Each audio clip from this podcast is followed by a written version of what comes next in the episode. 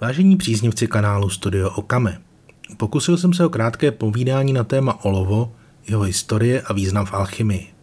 Popravdě řečeno, se mi nechtělo do dalšího velmi dlouhého dílu alchemie v Čechách, a tak jsem si myslel, že si ušetřím práci. No mýlil jsem se, jako vždy.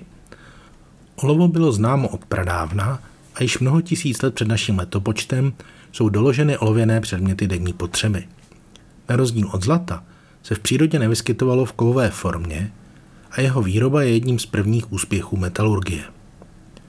Rudou olova je galenit a jeho pražením lze získat oxid olovnatý, který se dále snadno redukuje na olovo. Jako bonus lze při výrobě olova mnohdy separovat doprovodné kovy, jako je například stříbro. Olověné doly tak prosperovaly již ve starověku a olovo se používalo nejen ve formě kovu, ale jeho oxidy se také používaly jako pigmenty. I my jsme zemí, kde je mnoho a mnoho rudných žil a olovo se zde těžilo například v příbrami. Do slovanských jazyků se olovo doslova vepsalo v mnoha formách. Polsky tuška se řekne oluvek, právě proto, že se dříve psalo olovem.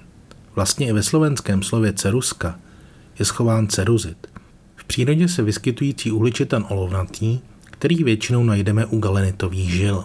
Záměna olova s dalšími kovy, tak běžná ve starověku a středověku, se zase promítla do ruštiny, kde slovo olovo znamená cín a pro olovo se používá název sviněc. Pro alchymisty bylo olovo kov obecný, je možné říci, že nejobecnější z obecných. Přesto se však v mnoha recepturách vyskytuje jako kov vhodný na přípravu zlata transmutací. Alchymisté věřili, že pomocí vhodného činidla, tinktury či kamene mudrců lze olovo přeměnit, tingovat na zlato. Olovo tak vystupuje jako alternativa rtuti, ale pro své běžné až nudné vlastnosti se mu nedostalo prosulosti rtuti. Přesto je úloha olova v dějinách nezastupitelná a až v posledních desetiletích se ho daří v některých aplikacích narazovat. Ačkoliv nás tedy čeká světlá budoucnost bez tetraetyl olova v benzínu, kachen bez olověných broků a bílých pokojů bez olovnaté věloby, je dobré se na některé stopy olova v historii podívat. Bývá zvykem začínat od starých římanů. Tento rétorický zlozvyk nejlépe ilustruje starý vtip – Již staří římané natírali lokomotivy suříkem. Ano, římané měli olovo opravdu rádi a oxid olovnato olovičitý znali a používali jako výrazný pigment. Nikoli však proti korozní ochraně lokomotiv.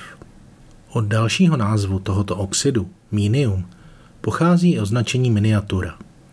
Ve starých manuskriptech byla písmená obrázky často zvýrazňována jeho červenou barvou. Uhličitan olovnatý a jeho zásaditá forma – Poskytovali pak pigment bílý, který se těšil oblibě také až do 20. století. Jeho aplikace pro bělení pokožky samozřejmě z dnešního pohledu nebyla úplně ideální praktika, protože sloučeniny olova jsou samozřejmě toxické. Člověk se tak trošičku zkracoval život, ale je otázka, co jsou i dnes lidé schopni udělat pro krásu. Olověná běloba se držela na výsluní dlouho a děti ulizující stěny pokoje i milenci sedící pod pergolou natřenou bílou barvou, romanticky opadávající do čaje, se tak vystavovali riziku otravy. Kovové olovo pak bylo ve starém Římě doslova všudy přítomné. Od platidel přes závaží, vodovodní potrubí až po nádoby a sarkofágy. Dnes by obstála asi jen ta poslední aplikace. Zatímco vodovodní potrubí nepředstavuje při dostatečném průtoku vody zásadní riziko, tedy současné normy se překročit dají, ale nevysvětluje to vysoké koncentrace v ostatcích, pak používání olověného nádobí je na hraně a používání olověných nádob na víno pak za hranou. Existuje teorie, že olovo propůjčovalo vínu sladkou chuť díky jeho rozpouštění kyselinou octovou a octan olovnatý pro svou sladkou chuť nazývan sacharum saturni byl prý do vína záměrně přidáván. I tento název ukazuje na stotožení olova s bohem a planetou Saturnem. V dečtině byl tento bůh nazýván Kronos. Také v alchymistických spiscích je olovo značeno symbolem planety Saturn.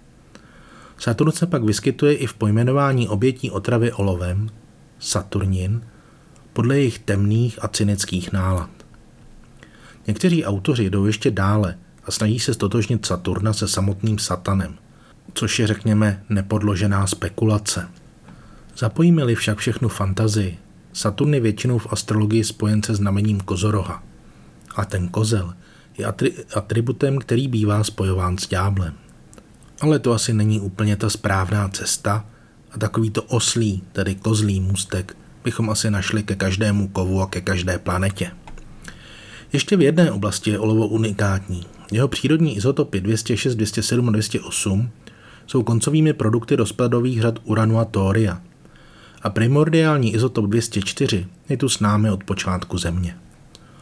Olovo se používá pro stínění rengenového a gamma záření, což je tedy spíše doménou pokročilé alchymie, ale je to zajímavé připomenout. A i tato aplikace je spojena se starým Římem. Římané používali olovo při stavbě lodí, pro oplechování pod čarou ponoru, těsnění spár, výroby zátěže kotev a tak dále. A vraky jejich lodí jsou tak ideálním zdrojem olova, které ještě nebylo kontaminováno izotopem 210. Lze ho tak využít jako stínění v aplikacích, které vyžadují vysokou čistotu tohoto kovu. Příkladem může být například lov neutrin. Kruh se nám tak uzavírá a prvek, který byl tak důležitý pro alchymisty, hraje významnou roli i v dnešní době.